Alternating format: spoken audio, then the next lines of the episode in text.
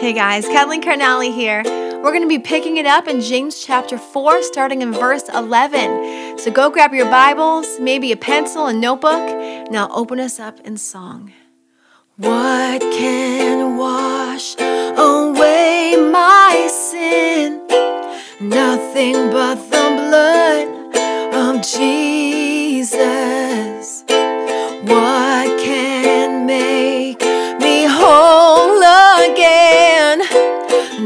Nothing but the blood of Jesus. Oh, precious is the flow that makes me white as snow.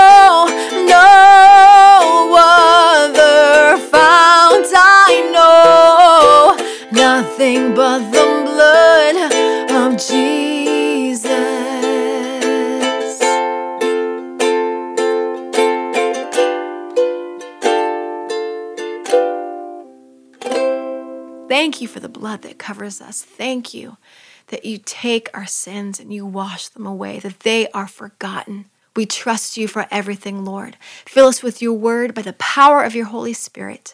We give you all the glory and praise forever. In Jesus' name, amen. So turn with me to James chapter 4, and we'll pick it up in verse 11. Speak not evil one of another, brethren. He that speaketh evil of his brother and judgeth his brother speaketh evil of the law and judgeth the law. But if thou judge the law, thou art not a doer of the law, but a judge. So there is a lot to unpack here in this one verse. Number one, it says, Don't speak evil of one another. Dealing with the mouth, bridling your tongue, controlling your speech, which we studied all throughout chapter 3, is so important and fundamental. I highly suggest going back and listening to those studies if by chance you missed them. I believe they are episodes 17 and 18, right around there. So James is telling us don't talk about your brother. Don't speak evil of him or of the law for that matter. Because when you judge your brother, like it says here, you're actually judging the law. We did not write the law, nor is it our job to execute the judgment of the law. All of that is God's business. He's the one that saves, He's the one that destroys. Verse 12 says, There is one lawgiver who is able to save and to destroy. Who art thou that judgest another? It reminds me of the scripture that says, Who are we to judge another man's servant?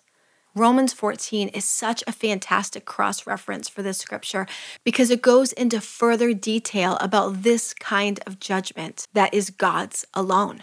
Romans 14:10 says, "But why dost thou judge thy brother? Or why dost thou set it not thy brother?" Meaning, why do you have contempt for them? For we shall all stand before the judgment seat of Christ. For it is written, As I live, saith the Lord, every knee shall bow to me, and every tongue shall confess to God. So all of us are going to give an account before God, and our works will be judged. The Bible says they will pass through the fire to reveal what sort that they are. A little side note here this judgment seat of Christ that we see here at the end of verse 10 is not to be confused with the great white throne judgment that we see in Revelation chapter 20. That is the judgment of the world. But the judgment that we are talking about here is the believer's judgment that we also see in 2 Corinthians chapter 5 how our works will be tried. We will give an account for them and see what manner they were. God will look at every intention. We read a lot about this in 1 Corinthians chapter 3 as well. And it says how there will be great rewards for some, and for others there will be loss. But all in all, this judgment is for them that call Jesus Christ Lord, those who are submitted unto him. Here in Romans 14, verse 11 says, For it is written, As I live, saith the Lord, every knee shall bow to me, and every tongue shall confess to God. Verse 12, So then every one of us shall give an account of himself to God. So don't worry about judging each other. Be ready to give your own account unto the Lord.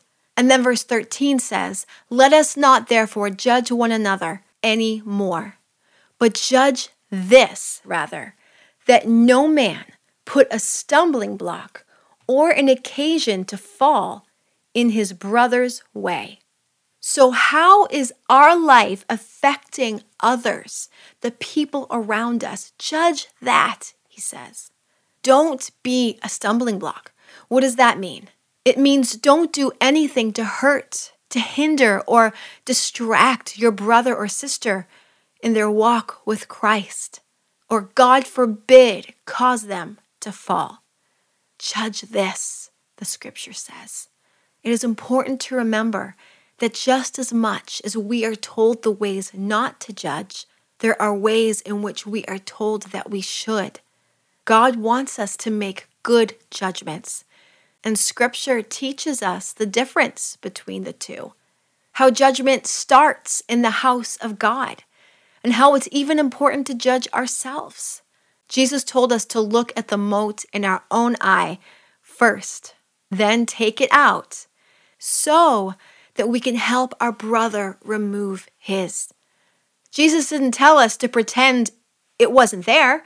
The evil judgment he is warning us against is the kind that points out the plank in their eye, meanwhile, having a plank sticking out of our own and bringing condemnation to them. Rather, Jesus teaches us to see the plank, to realize or make a good judgment that that is not good for our brother, and instead of condemnation, bring restoration. Help a brother out, help him remove it. After checking and being sure that your own eyes are clear first, of course. Both are judgments, but one is evil and not helpful, and the other is good and very beneficial. This is why we see all throughout Scripture, judge not as well as judge. Not because it's a contradiction, but because the Bible teaches us about evil judgment and good judgment. The problem with saying that judgment in itself is evil is that we then end up throwing out the good with the bad, and that is not beneficial for us. We went so much deeper into this some weeks back in episode 10. I highly recommend watching and studying out the scriptures in that episode if you haven't yet already. But for now, I leave you with this the answer to all of this is love. When we love, we will judge with wisdom. We will seek others' good. We will have compassion and stand for truth all at the same time.